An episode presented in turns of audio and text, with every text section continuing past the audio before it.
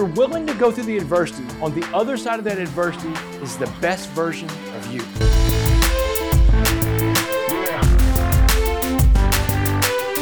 Welcome, everyone, to the Driving Vision podcast brought to you by the Ziegler Auto Group. I'm your host, Sam Dark, and here with me, Auto Group Director of Talent Development, Mike Van Ryn. Welcome, Mike. Hey, thanks, Sam. Be sure to subscribe to the podcast, like it if you do, and leave a comment. Hello, listeners. It's Mike Van Ryn, and I'd like to introduce our next guest. He just came in from the UK where he spoke to the House of Lords and made a stop at Wimbledon. He is a high demand speaker who speaks across the world. He has an incredible story that will make you stop, think, and figure out how you can lead a better life. Please join me in welcoming our friend Damon West. All right, how's it going, Team Ziegler? This is great, y'all. I'm really excited to be here, and everybody is joining us from Chicago and Wisconsin. Wisconsin, I was in Madison just last month speaking to the University of Wisconsin football team. Interesting story about that. I'll get to that at the end. But Paul Chryst brought me in. Finally, it took five years for me to get that deal closed to go speak to the University of Wisconsin football team. So, welcome everybody that's coming to us virtually from Chicago and Wisconsin. It's great to be here in your culture. Culture is everything, y'all. I was just talking outside. Aaron and I were just talking outside about how culture is so important. Culture has to come from the top down but it has to be bought into from everybody from the bottom up. So if culture isn't there, your culture is going to be defined by someone else, but you want to define your own culture. And what I saw on that wall out there, y'all, I speak to corporations all over the world. What I saw on that wall out there, one of the coolest things I've ever seen. 1975, the year I was born, 1975, Ziegler Auto Group starts. There's 10 employees. What are y'all at now? 2,500? About 2,500 in 47 years, because I can do that math, because I got a birthday coming up this year. 2,500 employees, y'all. That is phenomenal growth And what's impressive about that wall is I'm watching the wall, and it takes about what five years before you have over 100 employees. But that's fast growth in five years. Some people can outgrow their business. They grow too fast and they outgrow their business and they dissolve and break down because their culture doesn't keep up with it. Y'all have invested in this room right here. This room is so impressive because y'all have said, you know what, culture is so important. We're going to have training rooms wherever we go. This is going to be important to us. We're going to zoom y'all in to make sure everybody gets this culture. So I'm honored to be a part of your culture today. I've got a message I want to bring to y'all today about finding opportunities in adversity because Life is tough. Life is hard. And life is going to hand us this thing that I that we call adversity. There are two kinds of adversity you're going to find yourself in in life. There's the kind of adversity that you find yourself in with the choices that you make. And these are the ones that have harsh consequences sometimes. And then there's the kind of adversity that you find yourself in because life puts it on you. And life is hard, y'all. I'm telling you, life, you know this already. We just lived through a pandemic for the last two years. Life is hard. Life's going to throw things at you. Sometimes you're going to ask yourself, why me? Try not to do that though. Because as my friend Ed Mylett says, Ed says that life doesn't so much happen to you as it happens for you. Everything that you're experiencing in life has happened for you to become the best version of yourself. And like Ed says, that this adversity you're going to face in life, if you're willing to go through the adversity, on the other side of that adversity is the best version of you. But if you're not willing to go through that, you'll never meet that version of yourself. And what a shame and what a waste it would be to not meet the best version of you. Let me tell you about a time in my life, about a story about when I was facing some serious adversity. But it's the first kind of adversity that I told you, the kind you put yourself in with the choices that you make. So let's start the story off 14 years ago, July 30th, 2008. I'm sitting around this little rundown apartment in Dallas, Texas, and I'm sitting on this little ratty old couch, and I've got my meth dealer sitting next to me. 14 years ago, I'm not the clean cut, polished looking guy you see in front of you, best selling books, movie coming out, college professor. None of that stuff has happened in my life 14 years ago because 14 years ago, I'm a full blown meth addict. I'm the head of an organized crime ring operating in the city of Dallas, and I'm sitting on the couch that day with my drug dealer. His name is Tex. And as we're smoking this pipe, passing it back and forth on the couch, I'm telling Tex, you don't want to be here right now. The end is near. The cops are closing in on me. 10 days before this, this guy that I was doing all these burglaries with in Dallas, this guy named Dustin, my partner in crime, had just been picked up by the Dallas Police Department in a stolen car. They've got my partner in crime in custody. I know it's just a matter of time before they get to me. And just as I pass that pipe back to Tex, the window on my right blows out and shatters. And tumbling across my living room floor is this little canister. It's going end over end and it's smoking on one side. Y'all, I've seen this movie before. I know what that canister's about to do, right? And I tried to get out of the living room as fast as I could, right? Too late. Boom! The flashbang grenade goes off over my face, man. Bright white light, loud noise, pulls me back on the couch. And when I came to, when I can see and hear again, there's a cop standing over me, full SWAT riot gear. His boot is on my chest, the barrel of an assault rifle is digging in my eye socket, his fingers right over that trigger, and he is screaming at the top of his lungs, Don't move, don't move. Man, I looked at this cop and I screamed back at him, Don't worry, don't worry. Yeah, you've got a gun in my eye, dude. So the cops start flooding my apartment, and one of them screams out, We got him. We got the Uptown Burglar. Uptown Burglar. That's a name I'll live with for the rest of my life. You see, about a dozen other meth addicts and myself, young and old, male and female, black and white, and everything in between, because drugs and addiction don't discriminate. But really, any addiction doesn't discriminate. There's more than just one way to be addicted to something in life. You can be addicted to, to work, you can be addicted to anything that takes you away from your goals in life. In fact, I tell people all the time you want the definition of what addiction is, what addicts do? Here it is. Addicts give up their goals to meet their behaviors. Normal people give up their behaviors to meet their goals. That is addiction. That's an addiction in a nutshell. When you're willing to give up your goals to meet your behaviors, you are addicted to something. And that day on July 30th, 2008, the Dallas SWAT team zip ties this addict, this meth addict on the floor, throw him in the back of a squad car. They took me down to Dallas County Jail where they processed me in fingerprints, mugshot. They they throw me in a holding cell, and I spent the next 10 months in Dallas County Jail with one single thought going through my head getting out and getting high, because that's it. I'm an addict. I've given it all away. And that's the only thing I care about is my chance to get out. And I really think I'll get probation out of this deal because I've never had a felony conviction. I'm a white middle class guy in America. My parents have stepped in. They've got me two paid attorneys. I'm going to go to this trial and I'll get probation. And so there I am at my trial. 10 months later. It, the date is May 18th, 2009, a date I'll never forget. May 18th, 2009, I'm standing in front of this jury in Dallas, and the jury has just listened to a six day trial. Six days is a long trial, y'all, for crimes that were non aggravated, meaning no one was ever home during my burglaries. I never saw any of my victims. They never saw me. No one got physically hurt. No weapons were ever used. These are property crimes around meth. But the trial was six days because the evidence against me was so overwhelming, and I'm guilty of everything they said. And, and my victims testified at this trial, and I learned about my victims in that trial trial, I didn't just steal people's property when I broke into their homes. I stole their sense of security, y'all. I stole something from them I don't know if they'll ever get back. And the jury, they went to deliberate that day after a six day trial for 10 minutes. 10 minutes, y'all. I don't know how much law and order you watch, but if a jury's gone for 10 minutes, it means they smoked you.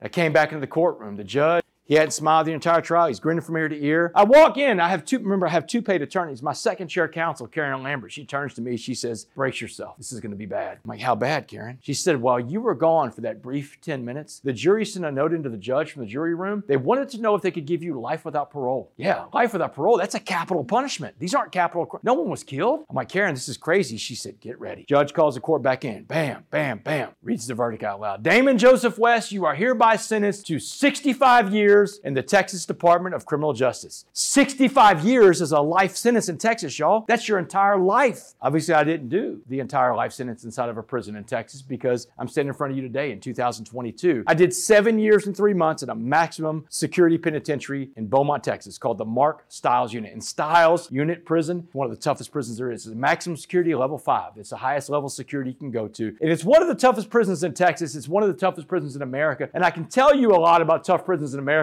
because since I got out of prison six and a half years ago, I went back to school and got a master's in criminal justice. And today, today I'm a professor at the University of Houston downtown. I te- get this, I teach a class called Prisons in America at one of the biggest universities in America. How's that for flipping the script, right? I'm the only professor in the world that's ever lived in a prison that teaches a prisons class. So I know about tough prisons and Styles. Stiles is as hard as it gets, y'all. So it's 2015. I'm doing my time at Stiles. And by this point, I've become a model inmate. I've become a coffee bean. And I was doing my time. I was working in the chapel that day as a chapel clerk. The chaplain came in. He was really excited. He said, West, he said, security's looking all over for you. He said, they're calling your name on the radio. He said, the parole board is here to see you parole. Parole is a deal they can do to let you out of prison early. You're not done with your sentence, but you're just not serving your sentence in prison. You're on the street. You have a parole officer you report to. Now, look, y'all, I know I'm up for parole. You can't be up for parole in prison and not know it. But do I think I can make parole? No. Heck no, not my first time on life, not seven years. No one goes home in seven years. I figure I'll probably pull a dime, maybe 15 years on this life sentence, but I'm not going home in seven. But I went down the parole office anyway, had a smile on my face because that's what coffee beans do. We smile everywhere we go. And standing for the lady from parole, and she calls me in. She says, Sit down, Mr. West. And so I sit down, and she's got my criminal file open in front of her. It's about this thick. She flips through the pages of this file for about 20 seconds. She closes the file up and she pushes it away. She said, Mr. West, I came here today to ask you one question for this parole hearing. One question test, y'all. She said, the answer to my question is not in the file about the guy I'm reading about that committed those crimes. She said, we don't see a lot of people like Damon West come through the prison system because you had it all. You had everything, every advantage, every privilege, and every opportunity. She said, you are the definition of a privileged person. But she said, you blew through all of your privilege. You became a drug addict, you became a criminal, you became a thief. And she said, a jury in Dallas gave you life in prison for the things you did. She said, but instead of letting that life sentence define you, she said, you came to this prison, this prison, and you changed yourself. There can be no doubt about that. She said, but what got our attention is you didn't just change yourself while you were here, you changed the entire prison. The entire prison changed around you. One man did all this. She said, so my question for you is this. She said, if you could be remembered for being anything in life, anything at all, she said, I want you to tell me what that would be, but give me it in just one word. Go. Boy, I breathed out and relaxed. That's an easy question for a coffee bean to answer. And I fired her answer back at her real quick, and I was like, ma'am, useful. I just want to be useful. Isn't that what we all want to be, right? We just want to be. I said, I just want to be useful, ma'am. And I can be useful in this prison, or I can be useful in that free world finding more coffee beans. And on November 16, 2015, I walked out of a Texas prison. I'm not necessarily free. I'm not a free man because I'm on parole. I got a little time left on parole. I'm on parole in the state of Texas until the year 2073. Yeah, I got a little time left on my supervised release.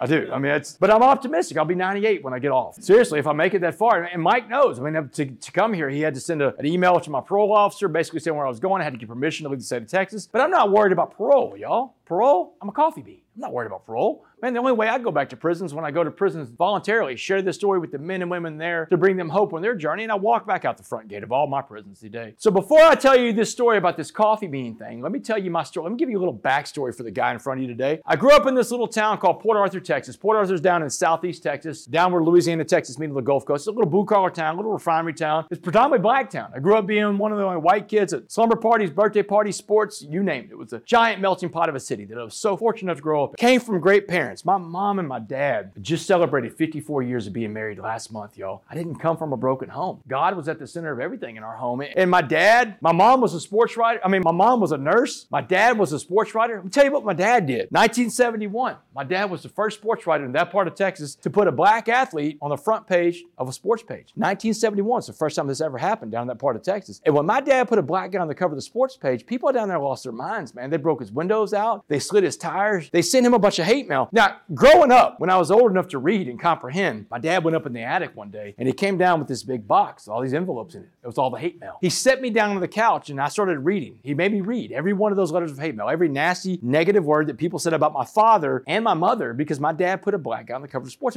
But you know what my dad told me back then? Lesson I would never forget. He said, Damon, he said, I want you to see what it looks like to take a stand and do the right thing. Because he said, sometimes taking a stand and doing the right thing means you're going to stand alone. But he said, it's always okay to stand alone as long as you stand on the right side of history. What a great lesson I was going to need 25 years later when I went to prison. So I had a great family, y'all, but I got into substance abuse at a young age. When I was 10, I started getting my dad's beer in the fridge. I liked the effects of the chemicals on my body, and I took it to smoking pot when I was 12. I had a lot of character issues. I skipped school, but y'all, I could throw a football. And this is Texas. We have this thing called Texas high school football. It's like a religion in my home state, y'all. And when the stuff you see on TV is real, people worship on Friday nights at those stadiums, and I was the man. I was a three-year starting quarterback for a 5A school, the biggest division there is. Scholarship to play Division One college football at the University of North Texas. And by the time I was 20 years old, I was a starting quarterback for a Division One team in America. Man, I thought I had arrived. My head was this big, y'all. But life has a way of giving you these days that I call fork in the road days. Fork in the roads look like this. Life is going to knock you down someday so hard that when you get back up and you dust yourself off, the world's going to look different for you because you got hit so hard. But you're going to make a choice on those days, and it's going to be pivotal. You're going to make the right choice and go the right way, the wrong choice and go the wrong direction. September 21st, 1996 was one of my fork in the roads. I'm going to tell you about fork in the road that day. We're playing against Texas A&M. Beautiful Saturday in College Station, Texas. I'm 20 years old, driving my team down the field in the first series. Third play of this game, I go down. Career and an injury. Never played college football again. And when I got up to this fork in the road in life, football was gone, and my identity was gone with it because I made the mistake so many people make that I see in life. I wrap my identity up into something external. You can't do that. Your identity doesn't come from something external, it comes from within. And if your identity doesn't come from within, that means it can be taken away from you, and then you are lost And so when I get up this fork in the road in life my identity's gone, I'm making a lot of wrong choices. I get into hardcore drugs, cocaine, ecstasy pills, but I'm a functional addict. I graduated college in 1999, moved off to Washington, D.C. I got a job working in the United States Congress. After that, I worked for a guy running for president of the United States. 2004, I moved back to Dallas to train to be a stockbroker for one of the biggest Wall Street banks in the world, UBS, United Bank of Switzerland. And it was at that job as a stockbroker in Dallas when I came up to another big fork in the road in life. So it's 2004. I pass out of sleep at work. This other broker comes up. He sees me sleeping. He wakes me up. He's visibly shaking. He's like, Damon, wake up, man. He said, You cannot sleep on this job. He said, The stock markets are open. You're messing with people's money. He said, They're going to fire you if they catch you sleeping here. He said,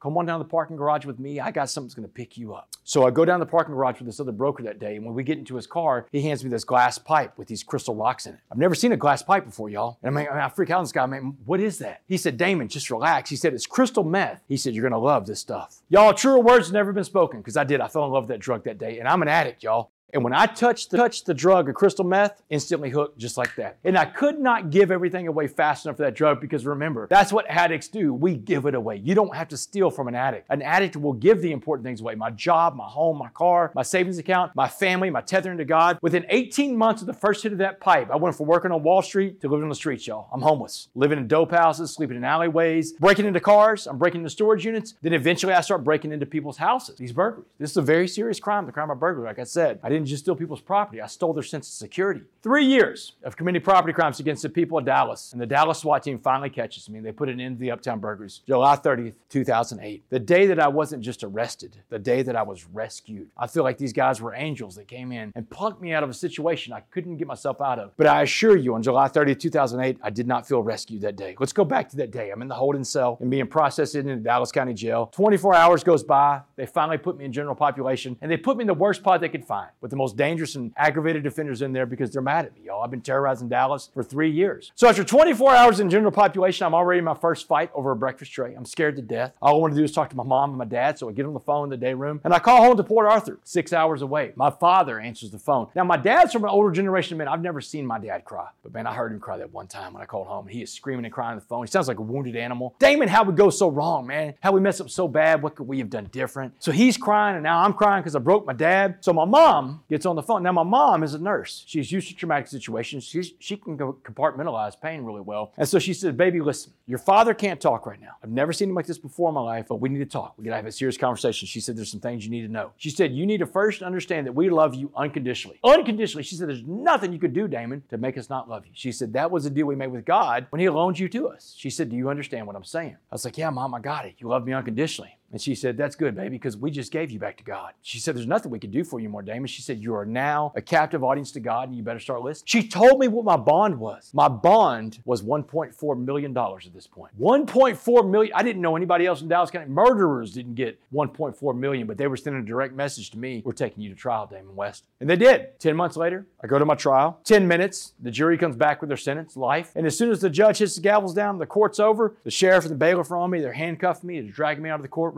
I lock eyes with my mom on the way out of the courtroom. I'm like, Mom, I'm sorry. I'm sorry. They whisked me out of there. They put me in this little side room. It's got a bulletproof glass. They told me to wait. A few minutes later, my mom and my dad are being escorted in on the other side of that glass. They've decided to give my parents one last visit with me before I go to prison. They feel sorry for my parents because I just got life. My dad can't talk. He's in stunned disbelief that his son, with all this promise in life, just got a life sentence in prison. So my mom does all the talking that day. She said, Baby, she said, debts in life demand to be paid. And you just got hit with one hell of a bill from the state of Texas. She said, But you did everything they said you did at trial, Damon. So you're going to have to go and pay that debt to society. You owe Texas that debt. But you owe your father and I debt too. She said, We gave you all the opportunity, love, and support to be anything you wanted to be in life. And that's how you just repaid us? What we saw in that courtroom? She said that's not going to work. She said we raised you in Port Arthur, Texas, a giant melting pot of a city, gave you a great moral compass, which you chose to not use. She said, so here's the debt you're going to pay to us. When you go to prison, you will not get in one of these white hate groups, one of these Aryan Brotherhood type of gangs because you're scared because now you're the minority in there. It's not going to work. She said you were never raised to be a racist. You're not going to start now. She said, You will not get any tattoos while you're inside that prison. Y'all, if I didn't have this jacket on, I'd show you. I was in the joint for almost 10 years. No tat, maximum security level five. These guys want to tattoo every inch of your body in the joint. I got no tattoos. And, and, and the guys in prison, man, they'd hit me up all the time. Wes, let me put a tattoo on you, man. I tell them the same thing. Dude, I can't do it, dude. My mom said no. Real talk. Because she did. No, it's real. It really happened. She, mm Let me tell you what she said next. She said, No gang, no tattoos. She said, You come back as the man we raised, or don't come back at all. I was floored. She said, Do you understand this debt you're to pay? It's like, Yeah, mom, I got it. I got it. But what do I know about prison? You know, I'm a white middle class guy in America, man. I don't know anybody's been to prison before. So I get back to my pod in Dallas County Jail and I'm asking all these guys that have been to prison before, How am I to survive? What am I to do? And every guy I talk to, black, white, Asian, Hispanic, they all said the same thing. You got to get into a gang, Wes. You won't survive this without a gang. They said the gang would be my family now. The gang was going to love me. The gang was going to protect. Get into a gang, Wes. But there was this one guy that was so different in Dallas County Jail, this older black man named Mr. Jackson. Mr. Jackson, well, he's what you call a career criminal. The guy's been in and out of prison all of his life, four or five times, but he's the most positive guy I've ever met in my life, man. This guy had a smile on his face. Everywhere he went, you couldn't knock the smile off of Mr. Jackson's face. And every morning, every single morning, this old man would come up to my cell, to my bunk, and he'd pick me up like a ray of sunshine in that dark place with his positive energy. So one morning, Mr. Jackson comes up. He got a cup of coffee in his hands and a smile on his face. He comes up to my bunk. He says, West, he said, I've been watching how you're dealing with these knuckleheads and these dummies. Talk about you got to get into a gang. He said, man, listen to these fools. You want to keep that promise you made to your mom and your dad? Then let me tell you what prison is really going to be like. So he said, the first thing you need to understand about this place called prison, he said, prison is all about race. He said, when you walk in the door of the life sentence building, the white gangs get the first dibs on you because you're white. He said, the Aryan Brotherhood, the Aryan Circle, the White Knights, the Woods. He's naming all the white gangs. He said, You have to fight all these guys off if you want to be independent from them. He said, If you don't give in to their ideology of hate out of fear. Ladies and gentlemen, let me tell you what I learned about fear. I learned that fear is a liar. I learned that fear makes you see things that aren't there. I learned that fear makes you believe things that aren't even real. In fact, I'd tell you that fear isn't real. Danger's real. Dangers are very real. You got to respect danger. Fear is how you perceive the situation. It's like an emotion you're feeling about something you're going through, and it's not real. Danger is real. Fear is a feeling. You have to fight through that. And that's what Jax is telling me. Don't give in to this thing called fear, but get ready because there's more danger around the corner. Because if you get done with the white gangs, now the black gangs are coming after you. They got a free pass on you because the white gangs have just sent them to you. He said the Crips, the Bloods, the gangster disciples, the Mandingo warriors, they're going to be happy to tee off on this independent white guy that will not get with his own race, his own kind. He said, but if you survive all this, and you can survive all this, you will earn the right to walk alone. He said, the strongest man in prison always walks alone. He told me something about fighting, and it's something I've shared with every audience I've ever spoken to. Because it's such a tremendous lesson. He said, you don't have to win all your fights, but you do have to fight all your fights. That was a huge lesson in life for me. Big distinction too, because that tells you that some days you're going to win and some days you're going to lose. And it is okay to lose, y'all. It's not something you should aspire to, but everybody loses sometimes. You get knocked down. But he said, get back up. Now, when he's telling me this back in 2009, man, I'm looking back at this guy like a deer in headlights, all this violence and terror I'm about to walk into. That's when he's like, West, he said, let me break it down for you another way. He said, I want you to imagine prison as a pot of boiling water. He said, anything we put into this pot of boiling water is going to be changed by the heat and the pressure inside that pot. And he said, I'm going to put three things in this pot of boiling water and watch how they change a carrot, an egg, and a coffee bean. Here's where I first heard the story of the coffee bean the summer of 2009 in Dallas County Jail. So he said, First things first, West. If I put a carrot in that pot of boiling water we call prison, he said, What happens to the carrot? And like Mr. Jackson, a carrot's to turn soft to boiling water. He said, That's right, West. He said, The carrot went into the water hard, but the water of the prison turned that hard carrot soft mushy and weak. He said the carrot got beat, he got robbed, he may have got killed. You don't want to be the carrot inside this prison. He said, What about the egg, West? What happened to the egg in the pot of boiling water we call prison? And I'm like, Mr. Jackson, the egg is going to turn hard, man, like a hard boiled egg. He said, That's right, West. He said the egg has a shell that's going to protect it physically. But on the inside of that shell, that soft liquid core, the egg's heart, becomes hardened. He said, if your heart becomes hardened, now you're incapable of giving or receiving love. He said, if you're incapable of giving or receiving love in that place, you've become institutionalized and you will not come back as someone your parents recognize because your eggshell will have swastikas tattooed all over it. Then he asked me, he said, What about the coffee bean, West? What happened to the coffee bean in the pot of boiling water we call prison? And I didn't have an answer for Mr. Jackson that day because I didn't know what happened to a coffee bean in a pot of boiling water. And that's when Mr. Jackson,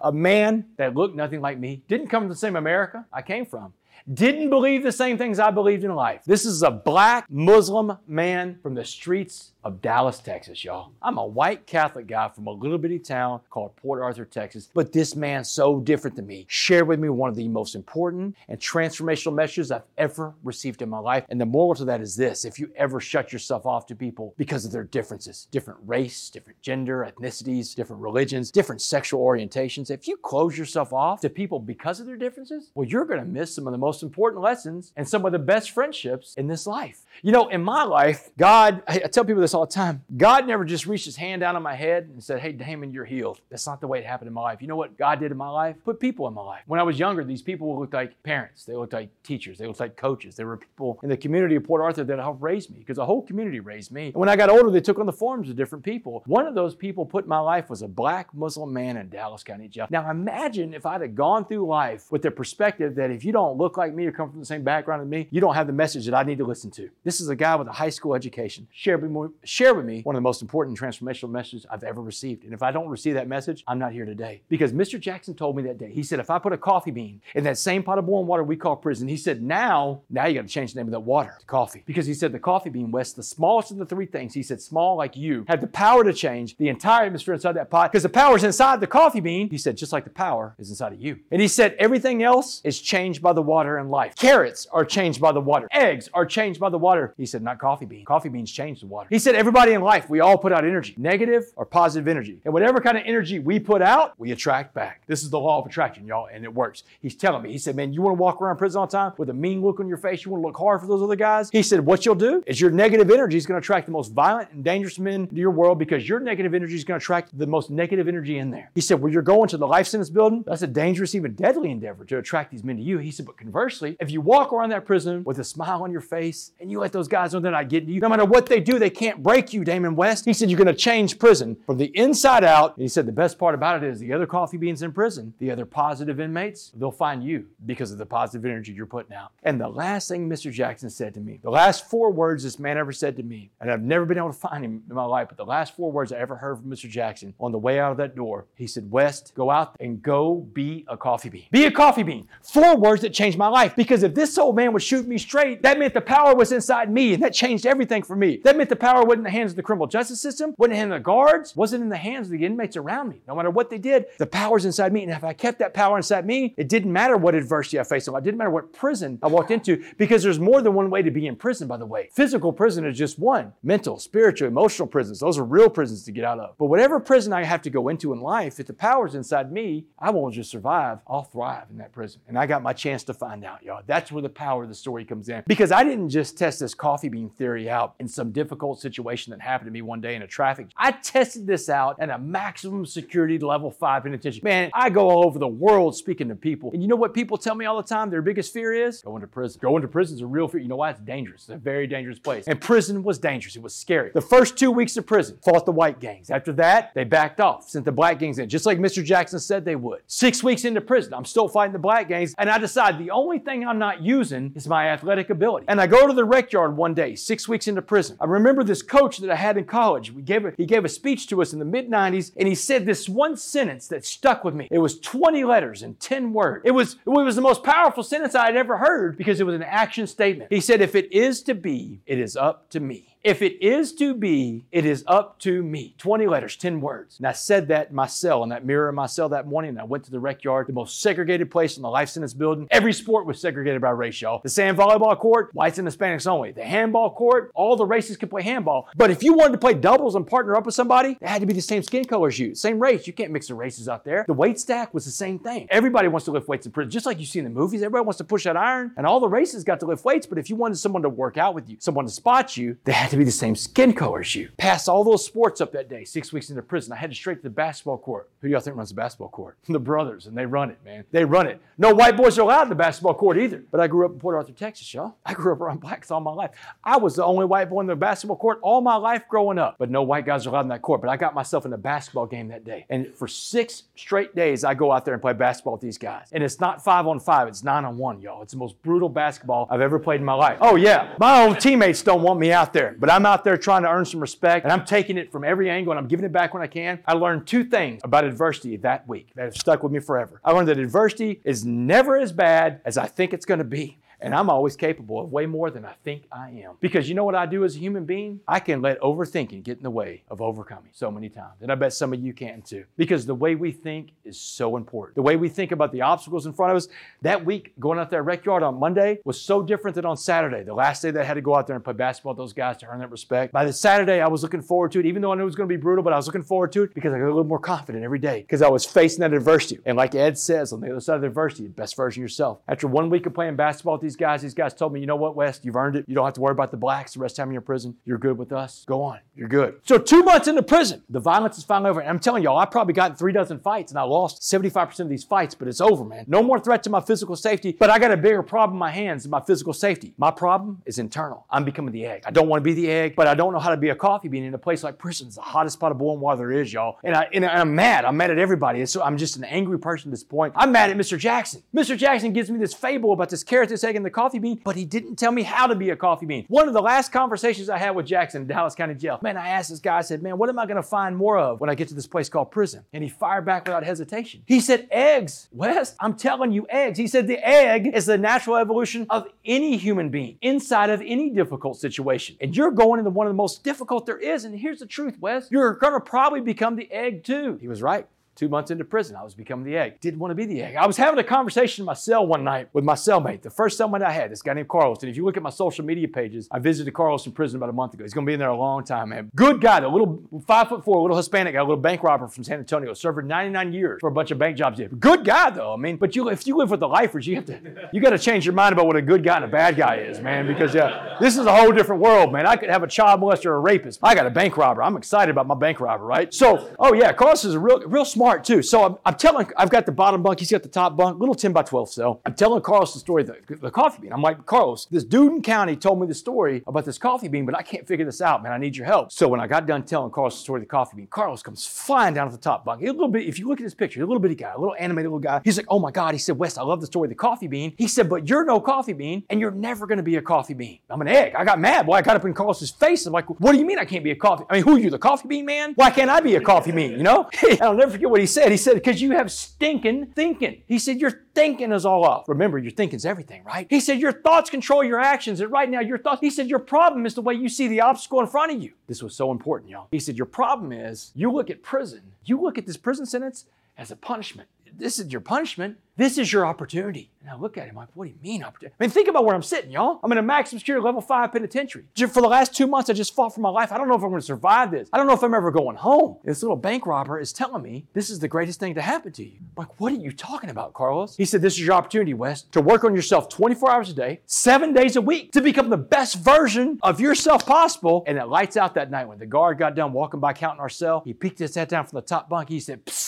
West, what are you prepared to do tomorrow with your opportunity? This dude refused to call prison a punishment, and I get to live in the cell with it. I get to live in the cell with this guy. So the next morning I woke up and my life changed because I did that. One thing that is so pivotal in anybody's life that wants to change the situation they're in, I took one small step of action into a new life. And that's what's required of everybody. You want to change the world, you want to change your, your world around you, the hopes, the goals, the dreams you have for yourself, for your family, for your career, you have to take action. And no one else can do it for you. That's the thing. No one's coming to wake you up, no one's coming to do it for you. You have to be willing to put in the work. And we live in this crazy world right now of instant gratification. We want everything now, now, now. And I'm the same way. Social media says now. No. The real world does not work that way. That wall outside doesn't work that way. Because the only path forward to get to where you want to go in life is through things like hard work, dedication, commitment, patience, consistency, a little bit of luck along the way. That wall outside from 1975 on shows the hard work, commitment, patience, dedication, consistency. I bet a little bit of luck along the way built Team Ziglar, but we're here, right? That's how you get to where you want to go in life. It's not going to happen overnight. Don't worry about the results. You know why? Because results take time to measure. 1975, 47 years later, results take time to measure. In prison, I got up every day. Days became weeks, weeks became months, and months became years. But I finally cracked the code. I finally figured out how to be a coffee bean in the biggest pot of boiling water there is. I'm going to tell you how I did it today. First rule about being a coffee bean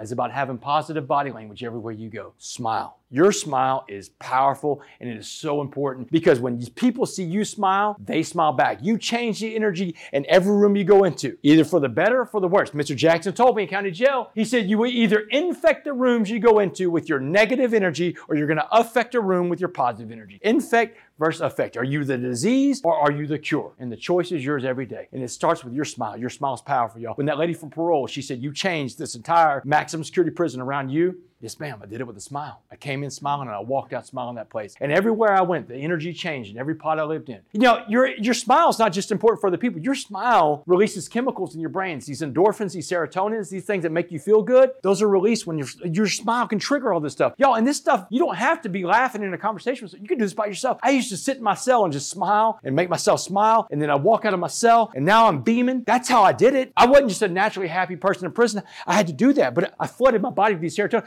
Did it the other day. I was on a flight from Miami to Houston, two and a half hour flight. We take off, wheels go up, the little baby behind me, little toddler behind me. Wow, wow, starts crying. I'm like, okay, kid's ears are popping. That's normal. No, no, it wasn't normal. The kid cried the entire flight. Two and a half hours. I mean, this kid won't, I mean, it's his four years. He had to be hurting, right? But I'm on a plane. I can't change seats. I don't have a parachute. I can't go anywhere. I don't even have my AirPods. So I just sit in my seat. I start smiling. The stewardess walked by. She said, sir, are you okay? I'm like, I'm, I'm great. I'm good. Because I wasn't on that flight anymore. I was in a happy, I, my brain just flooded with these endorphins. But I learned that inside of a maximum security prison. You have the power to do that anywhere you are. Smile, y'all. Your smile's powerful. Second rule about being a coffee bean, working out of yourself every day in three areas spiritually, mentally, and physically. You want to be a human being? You want to be a coffee bean? You have to work out on all three. You have to be a well rounded individual. People hear the word workout, they think about physical. No, it's spiritual and mental too. People ask me all the time, what's your spiritual workout? I'm going to give you my spiritual workout. I'm going to tell you what it is. And whatever religion you are, you can plug this prayer into your faith too. In the morning, I get up and I say the same prayer I've been praying since I got into a program recovery in prison and I learned how to pray. I get up in the morning, I ask God for two things. I say, Hey, God, put in front of me what you need me to do today for you, and let me recognize that when I see it because I don't want to miss that. Amen. That's it. That's all I ask God. I ask God for the opportunity to be useful and to serve every day, and that's it. I go around looking for ways that I'm needed in this world. That's my spiritual workout, y'all. That's what keeps me sober and that's what keeps me useful. My mental workout, your mental workout is every book you read, it's every video you watch, it's the websites you go to, it's your social media feeds, it's who you're following, it's what they're posting, it's what you're posting on social media, it's what you watch for TV in your home. Are you watching something that calls itself news, but it's people screaming at each other, telling you to fear everybody around you? Not news. That's negative entertainment. And it is poisoning you, it's poisoning your family. I don't care if it comes from the left or the right. Turn it off. It is poisoning you, poisoning this country, this beautiful country that we live in, the United States of America, the greatest country in the history of the world, and we are consuming ourselves from the inside with hate. Hate corrodes the container it is contained in, and right now this country is bottled up with hate that comes in through those television sets and our phones. Change the programming in your in your life, in your house. Don't let your kids watch it. You don't watch it. it's negative entertainment. Put something positive on, y'all. The only thing greater than this country we live in right now is her potential. The only thing greater than America is her potential. And right now we are consumed with hate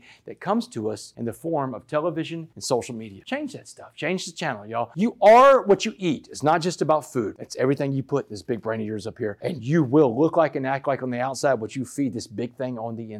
Get the right stuff. Physical, take care of yourself. You got one body in this life. Eat the right foods, get enough rest, get a little exercise in every day. Your body carries your soul. That's why it's so important. You have nothing else to carry your soul around this earth. Take care of that body. Third rule about being a coffee bean the secret to life. The secret to life, I learned in a maximum security prison. The secret to life is servant leadership. Servant leadership is helping other people reach their goals in life, helping to raise other people up to a different station in life. Because when we're helping other people, that's when we're at our best. And that's what we're all called to do. That's what we're all, everybody in this room is called to serve other. You are supposed to look for ways to serve other people every day. And everybody in this room, you have this power inside you, power you can't even imagine. Good story about that from one of my favorite people, Mr. Rogers. Anybody else watch Mr. Rogers growing up? Come on, come on. I, and Mike, I know you're the same age as me almost. I know you watch Mr. Rogers. Mr. Rogers, before he was Mr. Rogers, this children's television show guy, he was a Presbyterian minister in Pittsburgh, Pennsylvania. He's told a story about what happened one day. He said, went to a church service one Sunday. They had a substitute preacher came come in. He said he sat to the substitute preacher's sermon, and at the end of this guy's sermon, Mr. Rogers thought to himself, that's the worst sermon I've ever heard. He said, this is the worst preacher I've ever seen. People were falling asleep, nodding off. Just as Mr. Rogers was about to turn to this little old lady that was sitting next to him to tell her how terrible this guy was, he stopped. He bit his tongue because the little old lady that was sitting next to him, she was bawling and crying and shaking. And she turned to Mr. Rogers and she said, That was the most beautiful sermon I've ever heard. She said, It was the absolute right thing I needed to hear at the absolute right time in my life. And she said, I'll never forget where I was this day that I heard this beautiful sermon. Mr. Rogers was floored because clearly the rest of the congregation did not agree with this woman. He didn't agree with this woman, but he couldn't deny what he could see. This woman was profoundly impacted by this man up there. Maybe the only person in the congregation that was impacted like that, but he got to see the one person person. That's when he realized everybody, everybody, this terrible preacher had the power to impact her, then we all have the power inside of us to impact at least one human life in, in this world. But he learned another very important lesson that day. He learned that while he was coming in judgment, that little old lady, she was coming in need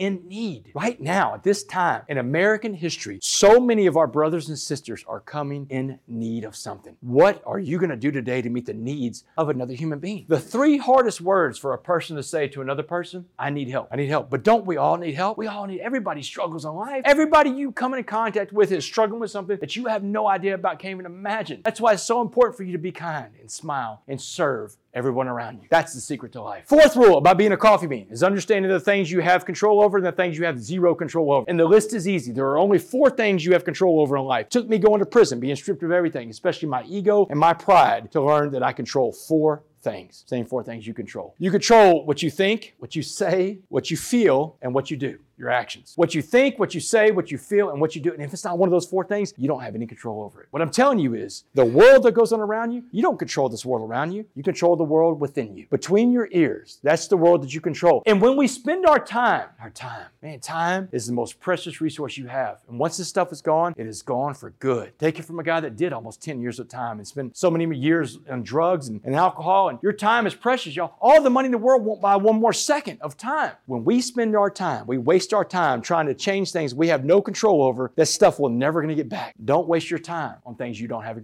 control over. And here's another warning. Don't allow a person, a group, a political party to get inside your head and control one of those four things. Because once you've done that, you've become a prisoner in your own mind. And you can take this from the guy that did almost 10 years in a maximum security level five or the guy that teaches about prisons now. The hardest place to do time is the prison in your mind. I meet more people out here in the free world that are locked up by their thoughts and by their things than by steel bars, barbed wire, and concrete. More people people are imprisoned by their thoughts and things than all the people locked up in prisons all over the world. Take that to the bank. And the last rule about being a coffee bean is that your past does not define you. I don't care what you've done in your past, where you've been, what side of the tracks you grew up on. What has happened in your past is in your past. It's an event. It has happened. It's not you. Your past is your lesson. You learn from it and you can teach other people with it. There's a reason why your windshield is bigger than your rear view mirror. Ever thought about that? You need a lot more space to look forward driving that car than you do to look back. You can't drive the car looking out the rear view mirror because if you did that, you'd hit everything on the road in front of you in sight. The same exact thing happens in life when we live in our past. Our past good things we've done, past bad things we've done. Get out of the rear view mirror like that past is over. You can't change the past, but you can certainly affect your present and your future. And we don't want our present and our future to be a bunch of wrecks. Get out of the rear view mirror, face that windshield. Your past is your lesson. The present today is a gift, and the future is your motivation. Here's the part about motivation believe in yourself. Growth is going to follow your belief. People are going to believe in you after they see you believe in yourself and you invest in yourself. Those hopes, those goals, those dreams, go after those things. But you have to be willing to put in the work. That's the motivation. Put in the work every single day. And you may not see results because results, remember, take time to measure. One last story about that but tell you a story about a time in my life about putting in the work. It was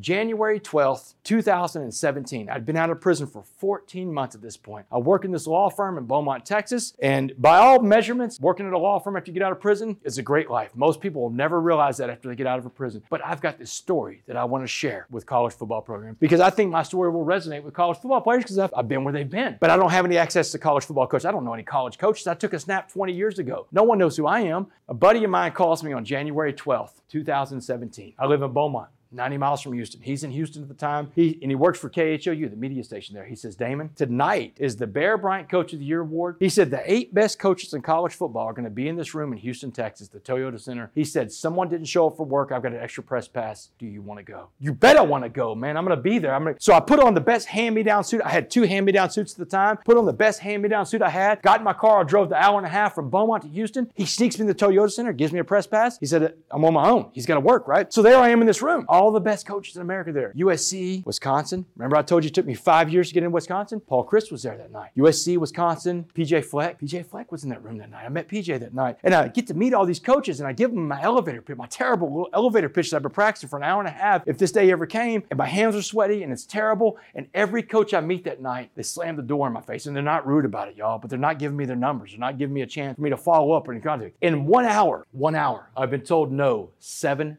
time. That's a no every eight minutes. I've been told no seven times with the eight coaches there. I'm in the corner of the Toyota Center. I'm licking my wounds. I'm feeling sorry for myself. And you know what the voice in my head says? Go home. It's over. You failed. That last coach is going to tell you no, like the rest of the coaches have told you no. Go home now. You got an hour and a half drive. And the last coach is the hardest guy to get to in the room. His team had just beat Alabama two nights before for the national championship. Everybody wants a piece of this man's time. But you know what I quit doing a long time ago? Listening to myself. I don't listen to myself. Don't listen to yourself because you you can you can hear all kinds of crazy things in your head that aren't even true. I quit listening to myself a long time ago and I talk to myself. And I'm over there in the corner, corner the Toyota Center pumping myself up and I'm talking to myself. No, man, you're not going anywhere. You survived prison. You survived way worse than this. That guy's telling you no to your face and then you go home. So I stalked Dabo Swinney around that room that night. And I'm telling you, I looked like a crazy person. I'm hiding behind fake plans. Every conversation he has, he sees me. I see, I know he sees, like, who's this crazy person? Keep, does he want to autograph what? So I'm following this guy around all night and I finally get Dabo. I'm not getting Dabo. I got Dabo up against the wall. He, he's trying to get away and I'm going like this, you know. That's what this conversation looks like. So for a minute, I've got Dabo there and I'm giving the best stuff I have. And after that one minute, I take a breath. He's like, dude, you got a card on you or something? So I gave him my card. He snatches it. He can't get away from me fast enough. Body language terrible. That is a no. But I felt okay about that last no that night. You know why? I left it all on the field. And that's what we tell people in life when we're kids. We forget these lessons we learned in places like the locker room. We're in a locker room right now. We learn these lessons that you give it your best effort. And sometimes you're going to come up short, but as long as you went down trying, you did everything you could, that's okay. You don't have to win all your fight, but you have to fight all your fights. That's what Mr. Jackson said. If you're in sales, you knock on every door, you make every call. And after you do all that, then you can go home. So I did. I went home that night and slept like a baby. Forgot all about that night, honestly, y'all, until four months later. When I'm at my desk at work at the law firm, I get an email, and the email is from a guy named Mike Dooley, who's the director of football operations at University of Clemson. He says, Damon, Coach Swinney met you at award show in Houston. He would love to have you come talk to the team. Do you have August 1st open? Dude, I've got every first open. I got nothing going on in my life this time, man. I was ready to roll right then in April, but I had to wait till August. So August 1st, 2017, I go speak to the Clemson Tigers, the defending national champions of college football. And when I got done with my presentation that night, Dabo's got me up against the wall on the team. If you've ever seen Dabo, Dabo's a really high energy guy too. Dabo's in my face now. He's like, oh my God. He said, Damon, I've never, never seen my players respond like that to a speaker. I've never heard a story like that before. He said, man, have you been to Alabama yet? I'm like, no, Dabo, I've been to Clemson, dude. I hadn't been anywhere, dude. What does he not know about this, right? I'm like, no, I've been to Clemson. Dabo hadn't been anywhere. He said, man, he said, I just texted Nick Saban from the back of the room, told him I was watching. And when I landed in Houston the next morning for my trip to Clemson and I turned my phone on, I had a voicemail and a text message from the director of football operations at University of Alabama. He said, we'll see you in Tuscaloosa in three weeks. August 21st, uh, 7.30 p.m., you are on.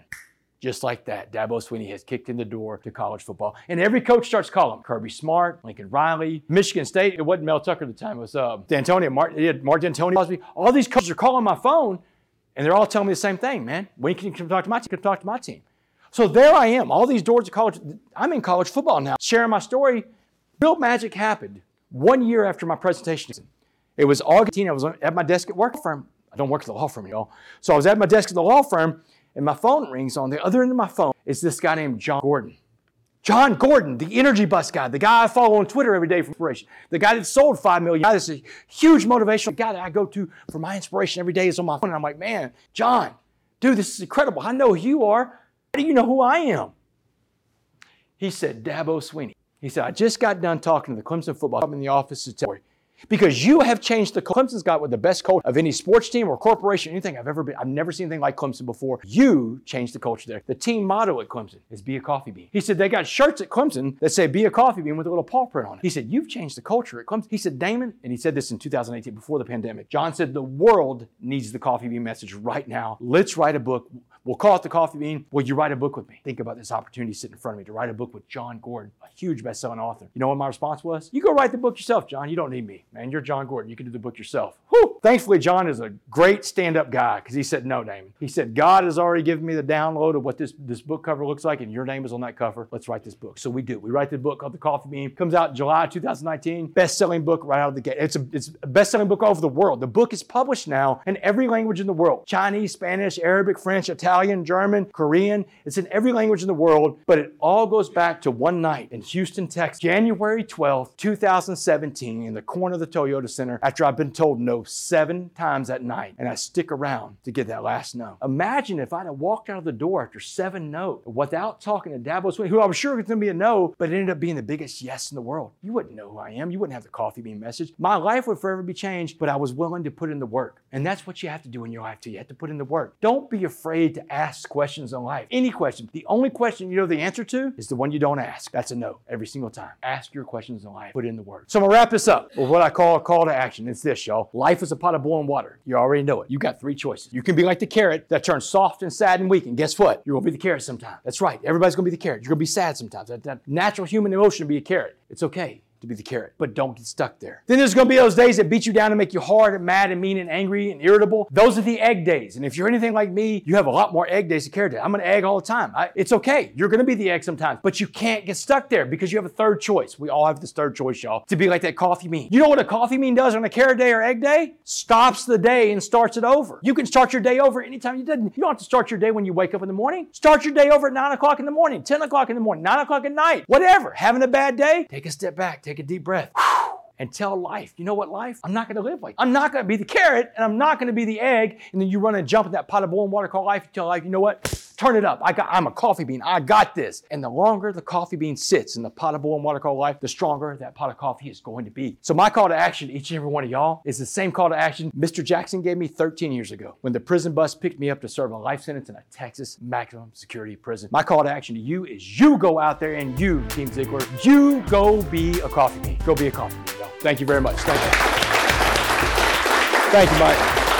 Thank you.